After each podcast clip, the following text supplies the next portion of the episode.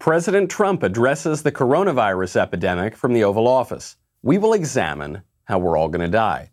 Then Bernie refuses to drop out of the race. A mathematically challenged New York Times editorial board member cries racism when people correct her. And A O C says it's racist not to eat lo mein. All that plus the mailbag. I'm Michael Knowles, and this is The Michael Knowles Show.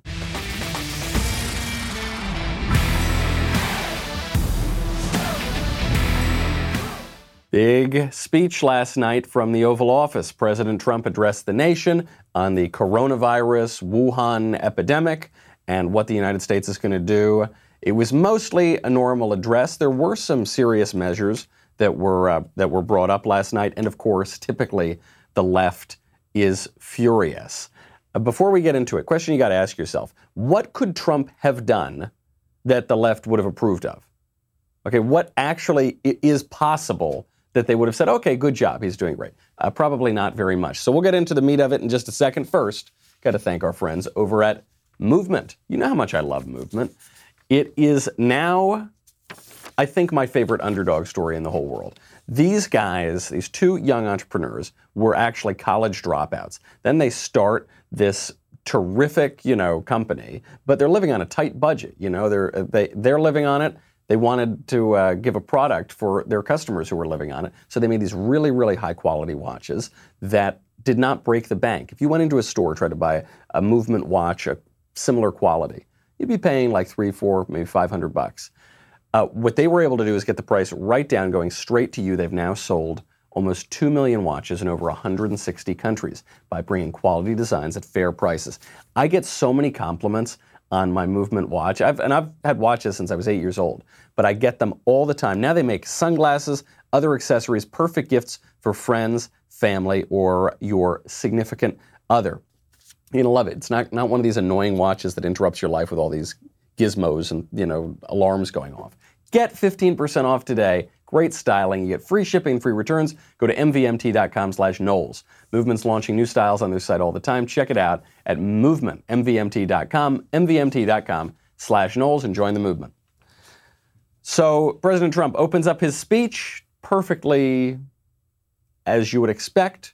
He says there is this pandemic and we're going to take it very seriously. Tonight, I want to speak with you about our nation's unprecedented response to the coronavirus outbreak that started in China and is now spreading throughout the world. Today, the World Health Organization officially announced that this is a global pandemic. Okay, now I bet you could not figure out a way to turn that into a terrible, awful, bigoted speech, right? It's just, what did he say? It was the most basic that we got. There's this virus. All right, it started in China, but now it's all over the world, and we're taking it seriously, and the World Health Organization calls it a pandemic. How could you possibly pick that apart? Well, Jim Acosta on C N N certainly can. Uh, immediately, before we get to the rest of the speech, Jim Acosta goes on C N N and says, you know, the opening of that speech sure was racist. At one point during this address, uh, the president referred to the coronavirus as a, quote, foreign virus. Uh, that, that I think was interesting because as I was talking to sources earlier this evening, one of the points that the president wanted to make tonight, wanted to get across to Americans, is that this virus did not start here, uh, but that they're dealing with it. Now, why the president would uh, go as far as to describe it as a foreign virus, that is something we'll also be asking mm-hmm. questions about, but it, it should be pointed out that Stephen Miller, Uh, who is a, an immigration hardliner who advises the president, is uh, one of his top domestic policy advisors and speechwriters, right. uh, had, was a driving force in writing this speech. And I right. think it's going to smack, uh, it's going to come across to a lot of Americans as smacking of uh, xenophobia, uh, right. to use that kind of term in this speech, Chris. Xenophobia, to mention where the virus is from, to mention what the name of the virus is? I, can't, I, can't, I don't know if they can hear themselves. It's the it's the Wuhan virus. President, why why would President Trump make a point of saying it's a foreign virus? Because it is, because it's true. You can't, you know, the whole point of racism, right? If you say that's racist, that's bigoted, that's what is implied there is that it's not true, right? That it's it's unjust, that it's wrong. If you're just making a geographic fact, if you're just stating the obvious, that can't be bigoted or xenophobic or racist or whatever. It's just a fact. And and moreover, it's not just Donald Trump who's doing it. Jim Acosta made the same point back in at the end of January, January twenty-third. So not that, what, a month and a half ago? He tweets out, C N N International authorities in Beijing have canceled all large-scale Chinese New Year celebrations in an effort to contain the growing spread of Wuhan coronavirus. Was it xenophobic when Jim Acosta said exactly the same thing? Uh, probably not, but it's just, it sets the tone for the night, because no matter what President Trump had said, the C N N people would have come on immediately and said, racist, bigot, terrible, awful, the worst guy in the world. So the, the big news from this speech is that President Trump is suspending all travel from Europe for thirty days. This makes a lot of sense. Europe is getting smacked by this virus, and in particular, Italy is, is getting smacked. Hundreds of deaths. They've quarantined not just their economic powerhouse in Milan and the northern region, they've now quarantined the entire country. So why does why does Trump have to cut off travel from all of Europe rather than just Italy? This actually gets into a nationalism question. This actually gets into much of what we've been talking about with regard to globalization for the last three years, which is Europe doesn't really have hard borders anymore, right? Europe, the E U, is this kind of federal entity where people get to go freely from one country into the next one. And so if you've got this total outbreak, you know, they haven't contained it at all in Italy, then it's going to be hard to contain it within the rest of Europe. Interesting about this travel ban, the United Kingdom is exempt. So if you're in the U K right now, you can travel to the United States still. I guess this makes sense, right? As of a month and a half ago, the U K is not part of Europe. I sat down on the Verdict podcast that I host with Senator Cruz. We sat down with Nigel Farage. Nigel was so happy. He talked about all the benefits to it and how the media are constantly railing against Brexit. Well, here's one of the benefits of Brexit, right? You, you can now travel to the United States because you're not part of Europe. A good lesson on nationalism. You know, th- this whole... This whole pandemic teaches us a little something about nationalism. We were told by the globalization side for decades that there's no downside to globalization, right? There's no downside to open borders. Let anybody come in or leave whenever, it's fine, no big deal. There's no downside to outsourcing all of your manufacturing to China. No, you just get cheaper goods. Everybody gets more money. It's more money in your pocket. Even if you lose your job, you know, you'll still be paying less for cheap Chinese goods, so what's the big deal? Well, the big deal is that if China is the epicenter of a pandemic, then it might be a little difficult to get your goods out of China, right? If Italy had tightened its borders sooner, Italy might not be having this problem. You know, we are now tightening our borders under duress. So funny, you know, the, the left is, has been railing on Trump for trying to tighten border security for the last three years. Well, now we're tightening it, right? Now you... We're not letting travelers in from China. We're not letting travelers in from Europe. So we all agree we got to tighten the border. It's just maybe we should have tightened it a little bit sooner. Maybe the pandemic wouldn't be quite so bad. I also can't wait until the left somehow twists Trump banning travel from Europe to uh, be racism. You know, because that's what they're always saying. It's like he only wants to keep people out who look different from us, you know, who who are from Africa or the Middle East. Like, well, what about Europe? Why are you going to do that? He's going to say he's racist against the Italians or something. Other than that, it was a totally normal Oval Office speech, given the circumstances. Uh, you you get the gist of it, you know, rah, rah, we're America, we'll rally together, fear not. You've got nothing to fear but fear itself.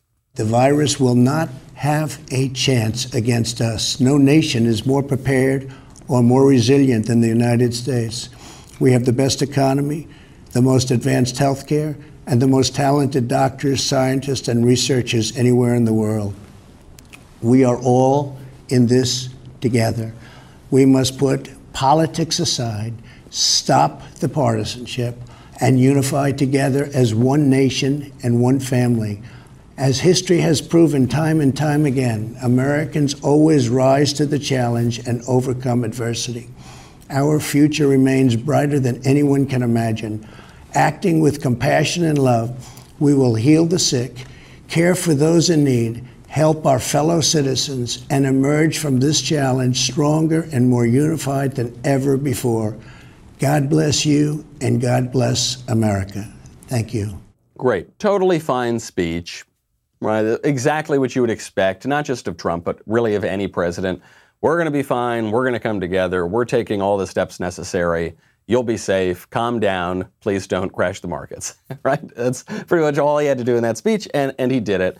C N N's Don Lemon, furious, apoplectic, and it was so funny because they brought on a Republican, quote unquote. They brought on John Kasich to talk about it. This is one of Trump's primary opponents. He's a liberal Republican, so I think they figured he was just going to trash Trump and he he would bounce off their their criticism of the president. Actually, John Kasich didn't do that, and Don Lemon got even more angry.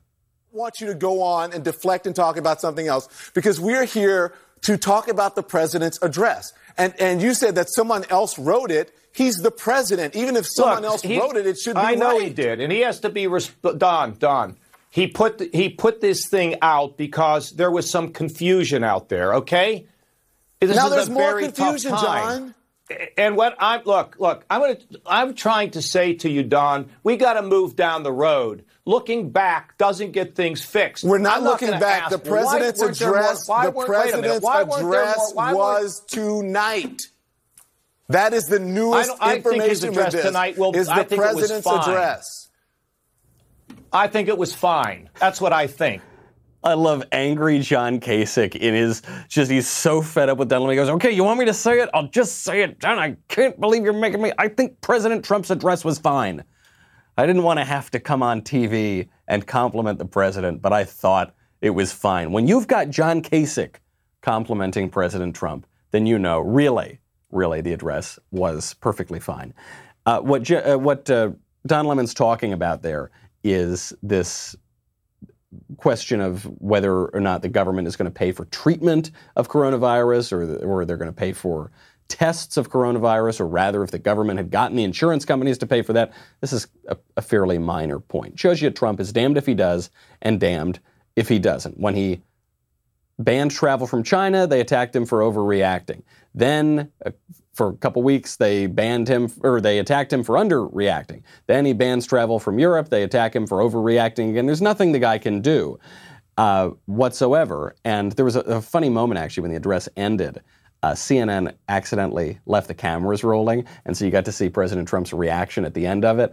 I think watching C N N, watching all of the hysteria and the alarmism, I think he summed up what we were all thinking.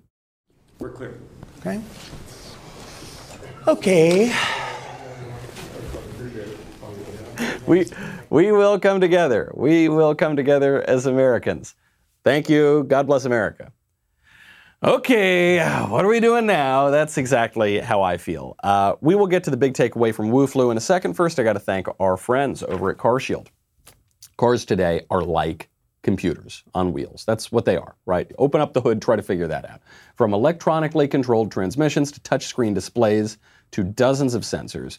And all this technology, we love it when it works, but it's very expensive to fix when it breaks. CarShield has affordable protection plans that can save you thousands for a covered repair, including computers, G P S, electronics, even more. You get to choose your favorite mechanic or dealership to do the work, and CarShield takes care of the rest. I love this. Makes me feel much safer in my car and much safer in my wallet, frankly.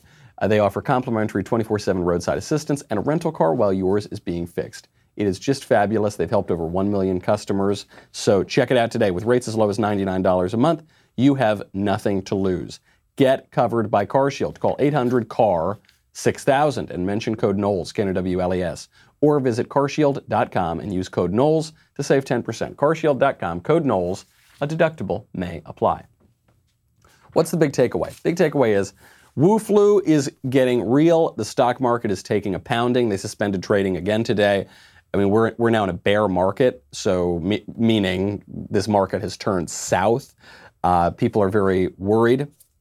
Warren Buffett just came out, by the way, and said, you know, this is a one two punch to the market, the coronavirus and the Saudi oil oil price war that we're in right now. But uh, it, it's not even close to two thousand eight. So uh, this might just be a temporary blip, maybe an opportunity for investors to take advantage. Uh, but Uh, but maybe not. We don't know. You know, obviously the market is, is pretty uncertain. Tom Hanks now has Wuhan virus. That came out last night. Uh, some N B A player who I've never heard of has Wuhan virus. The entire N B A has suspended its season. There's actually now a website called is it canceled yet dot com to figure out what has been canceled because of Wuhan virus. So far, they've got uh, South by Southwest, Pope Francis's public appearances, the Bernie and Biden rallies. Who was going to go to those? Anybody, like five people. The a Google conference, Minecraft festival, Coachella, Harvard and Princeton and lots of other schools canceling classes, telling kids to stay home. They're going to do online teaching. Uh, a conference about coronavirus was canceled. That was, they should have seen that one coming. That's, that was at the Council on Foreign Relations. Come on, guys. If you, you set yourselves up for that, I would say.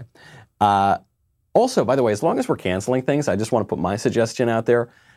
I think in this time of great pandemic, the only responsible thing to do would be to cancel the presidential election and postpone it until maybe like twenty thirty-six or maybe twenty forty. Uh, that just, that would be responsible. I think we got to put partisanship aside here, folks, take the public health really seriously and postpone the presidential election by about sixteen or twenty years. Let's let's come together, America, and let's let's get this done. As far as global pandemics go, worth keeping in mind, I know that it's very unpopular now to tell people to be calm, but this is not the bubonic plague. Uh, this is not SARS in terms of the death rate. It's not Ebola in terms of melting your organs. thirty-two people have died so far in the United States. It's not good, and the number is going to get higher, so no reason to be complacent. However, compared to the twelve thousand five hundred people who died in the U S from swine flu, so far, things are okay. Things are more manageable. Uh, to put thirty-two people have died, you know, in two weeks or so, two weeks or a month maybe, from coronavirus. ninety people die each day in the United States from car accidents. One person dies every thirty-seven seconds from heart disease. And the average age of death from Wuhan virus is eighty. I am not saying that it's not a pandemic. I'm not saying we shouldn't take precautions. I'm simply saying that people are not dropping like flies, as I think many in the media uh, would have you believe. Glad that the government and people are taking this seriously, uh, but there's a big difference between taking things swiftly and seriously and panicking. There's no reason to panic. Panicking doesn't do anybody any good. And I actually think there's a reason that people panic that has nothing to do with the Wuhan virus, which we'll get to in just a little bit. I've got to turn to some political news. Bernie Sanders, after getting shellacked by Joe Biden on the second Super Tuesday, is staying in the race. Here is Bernie announcing why he's got no intention of going anywhere. What became even more apparent yesterday is that while we are currently losing the delegate count, approximately eight hundred delegates for Joe Biden and six hundred sixty for us, we are strongly winning in two enormously important areas which will determine the future of our country. Typical B S. You hear this from these Bolsheviks every single time. Actually, they're winning. Every time these Bolsheviks, including the original Bolsheviks, every time they would lose, they would say that they won.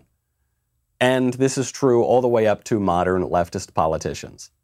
We may be losing, but we're secretly winning. How are we secretly winning, Bernie? You tell me. He says they might not be winning in terms of the delegates or the voters or those minor issues, but they're winning the ideological debate. Strong majority of the American people support our progressive agenda. While our campaign has won the ideological debate, we are losing the debate over electability. If you are losing the debate over electability, which is to say if you are losing the electoral battle, then you are losing the ideological debate. If a large majority of the American people support Bernie Sanders' agenda, then Bernie Sanders would be winning. But he's not winning. Now, what Bernie might say is, no, it's about the candidates too. So they support what I believe, but they do not support who I am. And uh, my, per, uh, me, Bernie Sanders, seventy-eight years old. but they and they do support Joe Biden's personality, but they don't support what he believes.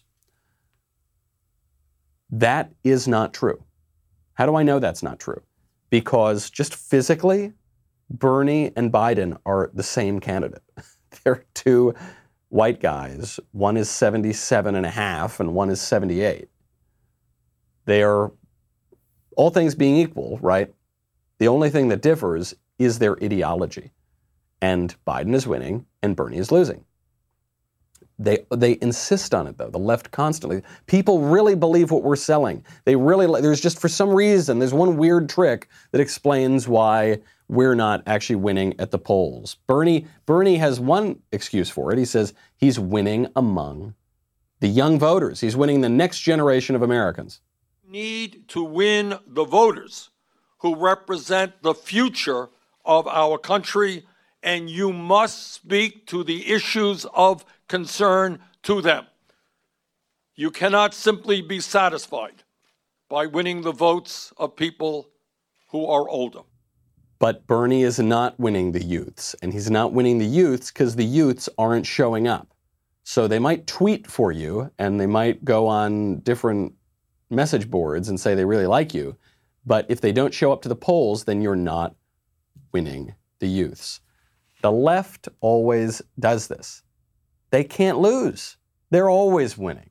And the more left they are, the more certain they are that they are winning. Hillary Clinton, she secretly won twenty sixteen. Stacey Abrams, she's secretly the governor of Georgia. Al Gore, that guy secretly won the presidential election. Just for some reason, it looked like George Bush won. They insist they won, they insist they won rather, even when they lost. The reason is they can't lose. They can't lose because they are the future, right? They know what the future is. Everything Bernie just said. We are winning the ideological battle. The majority of people support our ideology. We're winning the youths. We're winning the future. You're not. Right? You're obviously not, but you are so convinced. You begin with the premise that you are the future.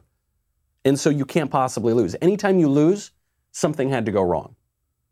This is the problem. There are many problems. This is one of the problems with progressivism, with progress as an ideology, is you are the future.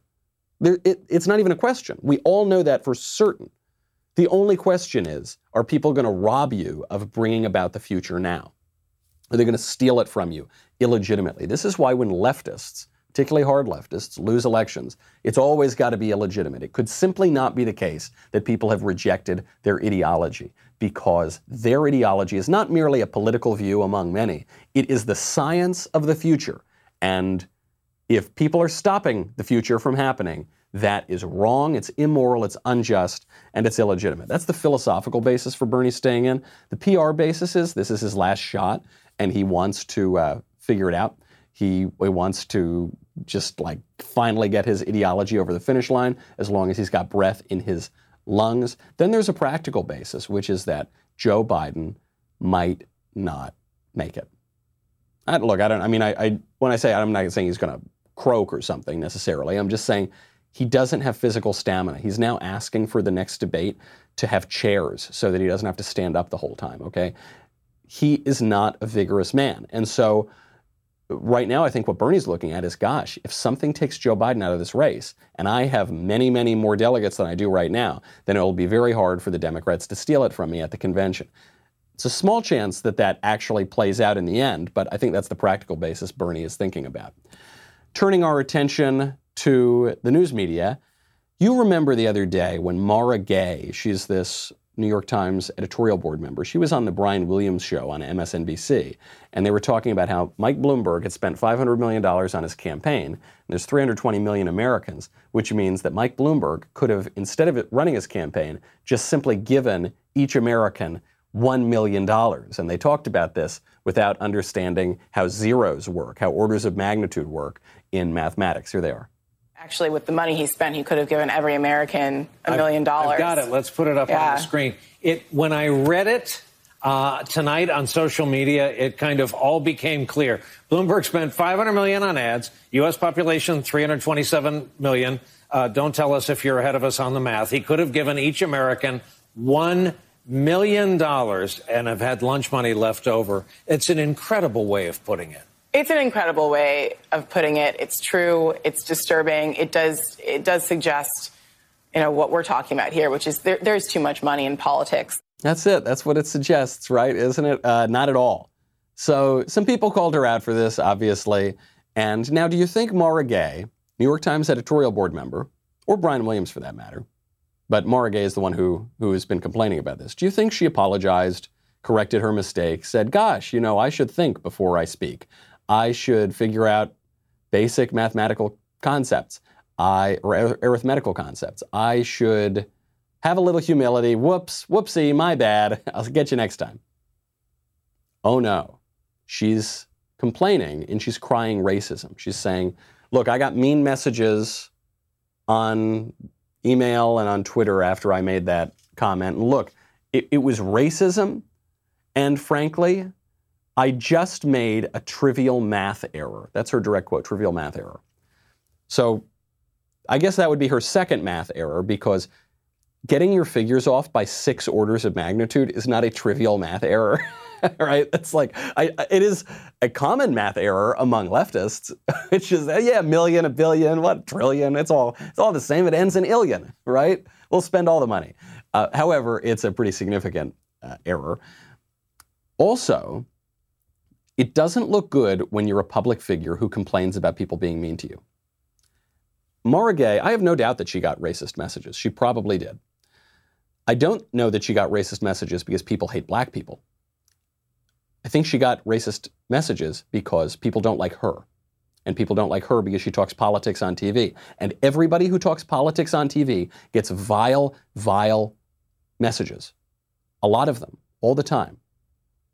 And what they do is they attack you for various things. Look, it happens to everybody. They'll attack you for the way you look. They'll attack you for the way you talk. They'll attack you for the way your family and friends look. They'll attack for all these things, right? However, I think ninety-nine times out of one hundred, that's not expressing some deep-seated hatred for some category that you might fall into. They just don't like you. That's how people are mean, right? That's how that's how people bully you. That's what the internet is, all right? I'm I'm not saying I enjoy that. I don't like getting mean messages. But if you are going to put yourself out on national television and talk about contentious issues, you are going to have to take some heat. You're going to have to get some mean, vile, vicious, unforgivable, unsupportable, indefensible messages. That goes with the territory. And you can either complain about that and play the victim, or you can say, hey, look, I've got a pretty prominent position. I'm on the New York Times editorial board. I made an egregious and hilarious mistake. Whoops, my bad. Maybe I'll sit sit out the next few rounds and uh, think, think a little bit more next time. Certainly, Mara Gay cannot do that. The left in general can't do that. Uh, before we get into the mailbag, A O C has uh, some comments on racism. She wants you to know that if you are so afraid of the Wuhan virus that you don't eat lo mein, that you're a racist. Honestly, it sounds almost so silly to say, but there's a lot of restaurants that are feeling the pain of racism, uh, where people are literally not patroning Chinese restaurants. Um, they're not patroning Asian restaurants because of just straight up racism around the coronavirus. They're not patroning them, all right? And you better not patron me. And we certainly we shouldn't patron each other. I think the word A O C was looking for was patronize, uh, but we'll just let that go. For, you know, in the spirit of charity and national unity, we'll let that one slide. We will focus on the point that she's making.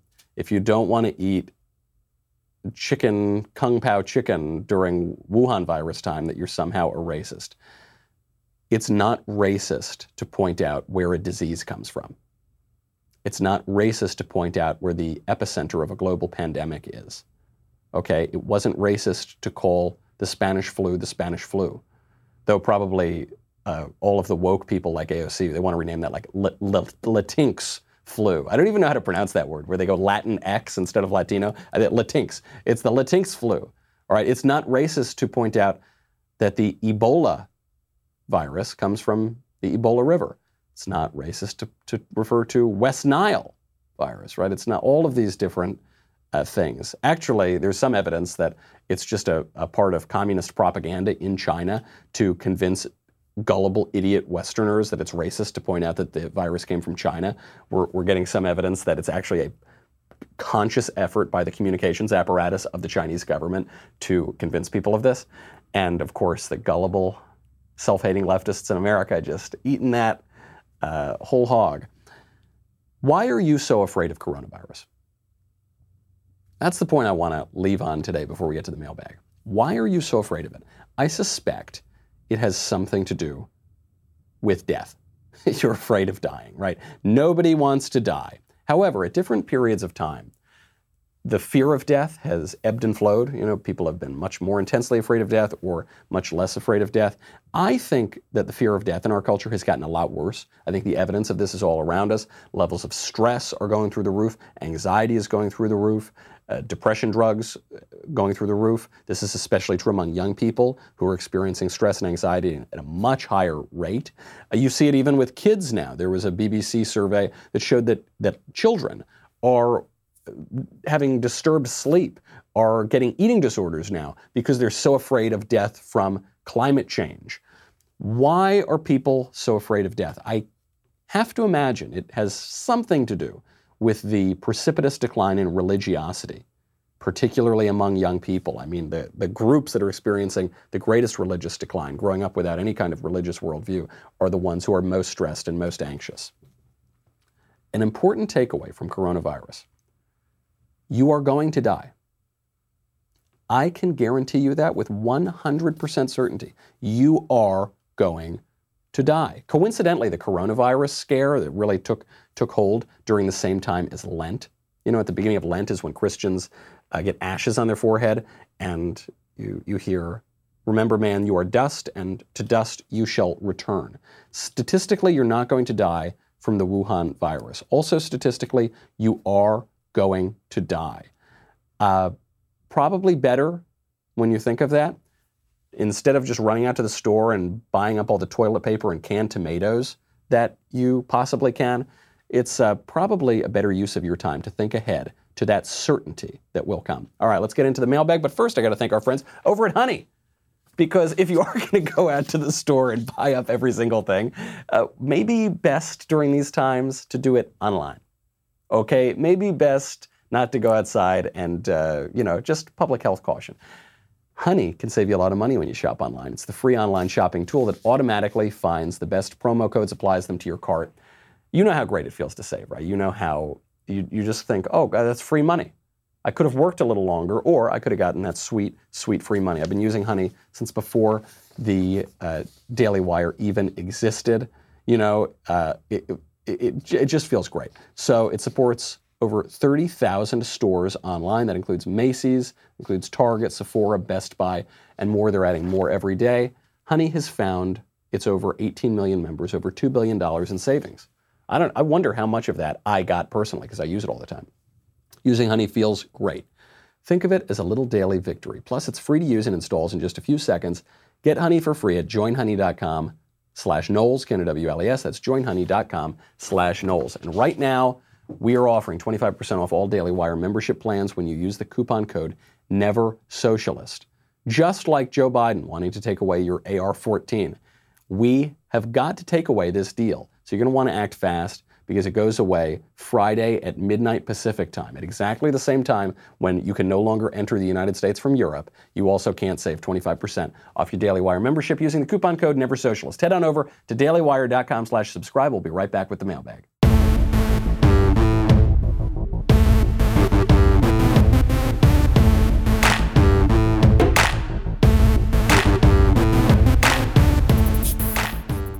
First question from Dave. Michael, if Eric Swalwell gets the coronavirus, does that mean we all have the coronavirus?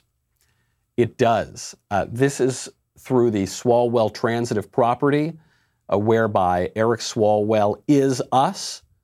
We are Eric Swalwell, and so if he goes, we all go. From Katie. Hi, Michael. What would happen if Biden won the nomination, but his mental decline made him an impossibility come November? Would Bernie claim it? Would Hillary swoop in? Would Michelle Obama reconsider? Would chaos ensue? I guess it doesn't matter, since we'll all be dead from the Wuhan flu. Great question. It depends when Biden gets out. So I think there's a chance right now that, and that's what Bernie's banking on, that Biden just collapses. If Bernie really forces debates, forces campaigning, that, that Biden just collapses before the The uh, nomination. But let's assume he gets the nomination. And let's assume worst case, absolutely unthinkable scenario that something happens to the guy. The mental decline continues, or, you know, look, we are in the midst of a global pandemic that affects specifically people in Joe Biden's age group. So, you know, it's an ugly thing to think about, but one does have to consider these possibilities. Uh, then it would be up to the Democratic Party. We we really don't know. That would be unprecedented territory in, in our political era. And so uh, I think Hillary would certainly want to sweep in. I think that uh, Nancy Pelosi has left open this door. I think Maxine Waters has left open this door, that there would have to, not for themselves, but that there would be another candidate coming in. No one has really fully settled on Joe Biden yet. I know it's he's running away with the delegate count, so it's probably his. But listening to the way that the party elites talk, they're not so happy with him. So frankly, even if he doesn't have a health problem, I wouldn't be surprised if the Democrats tried to pull some shenanigans. Anyway, from Christina, dear Mister Knowles, I love your show. Thank you. I'm having quite a rough time. Recently, I discovered my boyfriend, now ex, cheated on me. We are both conservative Christians, and quite frankly, I do not know how he claims to be such and then be unfaithful. But that's besides the point.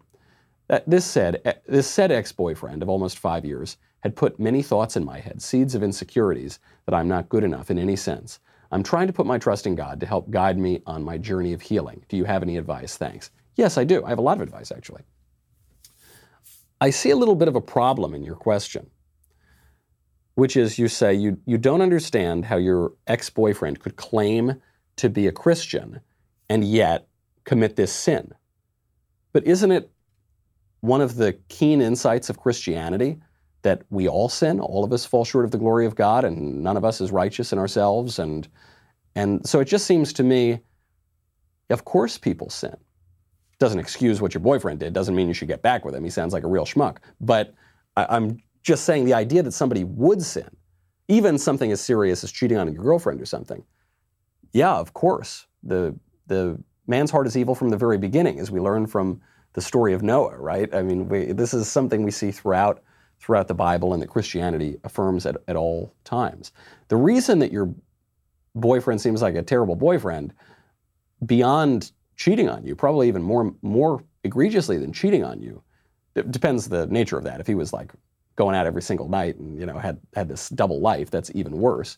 But the real problem is you say he planted these seeds of insecurity and he was kind of mean to you. And I mean, that's that's the real problem. That that can't just be explained away as... Uh, Andrew Klavan says that every man is two drinks and a wink away from burning down his life. You can't explain being a rotten guy who's cruel to his girlfriend uh, away with two drinks and a wink. So what I would do is uh, get rid of him. He, he sounds like a terrible boyfriend, so he's done. That's over. Doesn't sound remorseful. Doesn't sound like a good guy anyway. Maybe it was a blessing in disguise that you found out he was cheating on you so you could get rid of him and, uh, and move on. Ovid, the ancient writer, not Christian, Uh, he wrote a very famous work called The Cure for Love. I don't necessarily recommend you take all of the advice, but a lot of it, if I could sort of sanitize Ovid, it was get rid of all your boyfriend's photos, delete all his photos, get him out of your phone, don't think about him, start seeing other people. Ovid had a little more lurid advice than that, but, you know, go on some dates, put yourself out there and forget it. Make a clean break and move on with your life, and you'll probably have a better life that way. From Mike. Hi, Michael. I'm in a sales job, which requires that I speak to customers for most of the day, as most sales jobs do. But I find that I stumble over my words and overall have poor verbal fluency. As an actor and someone who spends a lot of time speaking, do you have any advice for speaking more clearly and less like Joe Biden? Thanks for all that you do. Big fan. Yes, I do. First, slow down. People get nervous, especially if you're working a sales job, and so they want to start speaking more quickly. But when you speak more quickly, first of all, that's very off-putting, and it gets you more nervous as well because you feel you're kind of losing the audience. That's the first thing I would do, slow down. People prefer it when you slow down. When you say things slowly, they seem more emphatic and they seem more persuasive. The next thing to do is get rid of ums and uhs and likes. Get them out of your vocabulary. It is going to be very difficult. You are going to still get a few in there. I get some in there every single day, and I've been working on this for a decade. But get them out. Um, uh, like, you know, it is like nails on a chalkboard to people. And some people do it constantly. I mean, I've heard people start speaking, and they'll say, uh, uh, um, so look, the thing that I believe is uh, that uh, we need to answer the question directly. Uh, and then it's a tick for them. They cannot stand silence. But if you are a public speaker, silence is a very helpful tool. It allows you to give weight to what you've just said. It allows you to give people space to think about what you've just said, and it doesn't make you seem quite so nervous. That would be my advice at first. Then I would memorize poetry. I would maybe take an acting class. I would do things that will just get, get that muscle moving. One of the tricks that actors have, you know, they memorize things very quickly and very well. People wonder how this is. The key to it is just muscle memory. When you're memorizing, most people think you just read it in your head and then you remember it. No, you get it into your mouth. And so your mouth, your muscles will remember how to, to say what you're saying. They'll, they'll practice it just like any other skill. You will need some practice. From Corey, how and when did you meet Ben Shapiro? Ben was actually one of the first guys I met in L A. I had just moved out here years ago. What now, maybe six years ago or something like that, a little more. And one of the first dinners I had was at Drew's house, at Andrew Klavan's house. And it was me, Drew, Ben, another friend of ours, and our wives, and at the time, my girlfriend. And that was the yeah, first time I met him. The only place I knew him from was that viral clip on Piers Morgan's show. I thought, oh, you're Ben Shapiro. I know that guy. And uh, and it was love at first sight. I think mostly on Ben's part toward me. It was just he fell in love. He went gaga afterward. And here we are now. From William, my question is regarding your comments on the rally in front of the Supreme Court where Rashida Tlaib was yelling into the microphone. She mentioned not having sex, and I think she makes an excellent point. Sex creates babies, and the best way to avoid not being ready for a child is to wait until marriage. If the left wants to empower women, why then do they not talk more about women refusing sex and pushing for marriage prior to intercourse? Thank you kindly, God bless. Because the left doesn't really care about women. They don't really care about any of us, any of the groups they pretend to care about. However, in their defense, I'll give the philosophical basis for it, which you see a little bit on the right as well. The philosophical basis for leftism is a hyper-individualism. I know that seems crazy because leftism taken to its logical conclusion brings a kind of collectivism about where the individual doesn't matter very much, but it begins with this hyper-individualism. I get to do whatever I want at all times. I, the individual in the basic unit of society. In uh, Planned Parenthood v. Casey, Justice Kennedy decided that people have a, a right, a constitutional, a human right, to define reality for themselves. I mean, that's the kind of radical individualism. And so that expresses itself in sex, because sex is one of our most basic and fundamental desires and lusts. And so any sexual choice, any sexual preference, any sexual desire, any sexual act needs to be available to people, and then there will be consequences of that. And through a, a radical individualism, which we would also call selfishness, you can even convince a mother to kill her own child. From Dillian, dear Michael, when it comes to abortion, we know that the majority of all abortions are based on inconveniences, and a very, very small number are based on rape and or the health of the mother, baby are at risk. My question to you, would you accept a new law to allow abortions for rape and or the health of the mother and baby being at risk while banning all the rest nationwide? Thanks. Yeah, sure. If I could get rid of ninety-nine percent of abortions, I would do it, but it wouldn't really work that way because, as has happened elsewhere, the rule about the health of the mother uh, would would be expanded to mean if the mother feels inconvenienced and gets a migraine because she doesn't want to have a kid, then you're allowed to kill the baby. Th- there are virtually no health conditions where the cure is abortion. Even ectopic pregnancy, there is, you can treat the ectopic pregnancy without having the explicit uh, intention of killing the baby. Uh, this would be the the rule of double effect, and we can get into that at a later episode. So always these things are going to be abused, and they're going to uh, just expand abortion through the back door. I would much rather be honest about the issue of abortion. That's the debate we're having right now. But if you put a bill on my desk and said, you can right now today get rid of ninety-nine percent of abortions, yeah, of course I would do it. Last question from Charles. To the great Michael Knowles, what insight do you have from Super Tuesday results from states like Texas, where more voters showed up to vote for Trump in the primary than showed up for the entire Democratic Party? Thanks, and have a blessed day. This is the untalked about fact of this primary season. The turnout to the primaries to renominate the incumbent Republican president is through the roof. It blows historical precedent out of the water. Uh, great news for Republicans. Of course, the media aren't going to report on that, but it shows you that Bernie's turnout, lower than expected. Youth turnout, lower than expected. Joe Biden has done significantly better than Bernie Sanders, so we do have to worry about that a little bit. But there is a silent plurality, at least, I think it's a silent majority of Americans who support President Trump. Now, if the election were held two weeks ago, I think Trump would have won fifty-eight states plus Greenland plus American Samoa. But now we've got this coronavirus problem. We've got the Dow dropping thousands of points. We've got a bear market. I mean, it's a whole new ball game here. And so uh, the bigger threat, I think, is not from any of the Democrats. I think the bigger threat is from that damned little virus that came out of Wuhan. All right, that's our show. I'm Michael Knowles. This is The Michael Knowles Show. See you on Monday.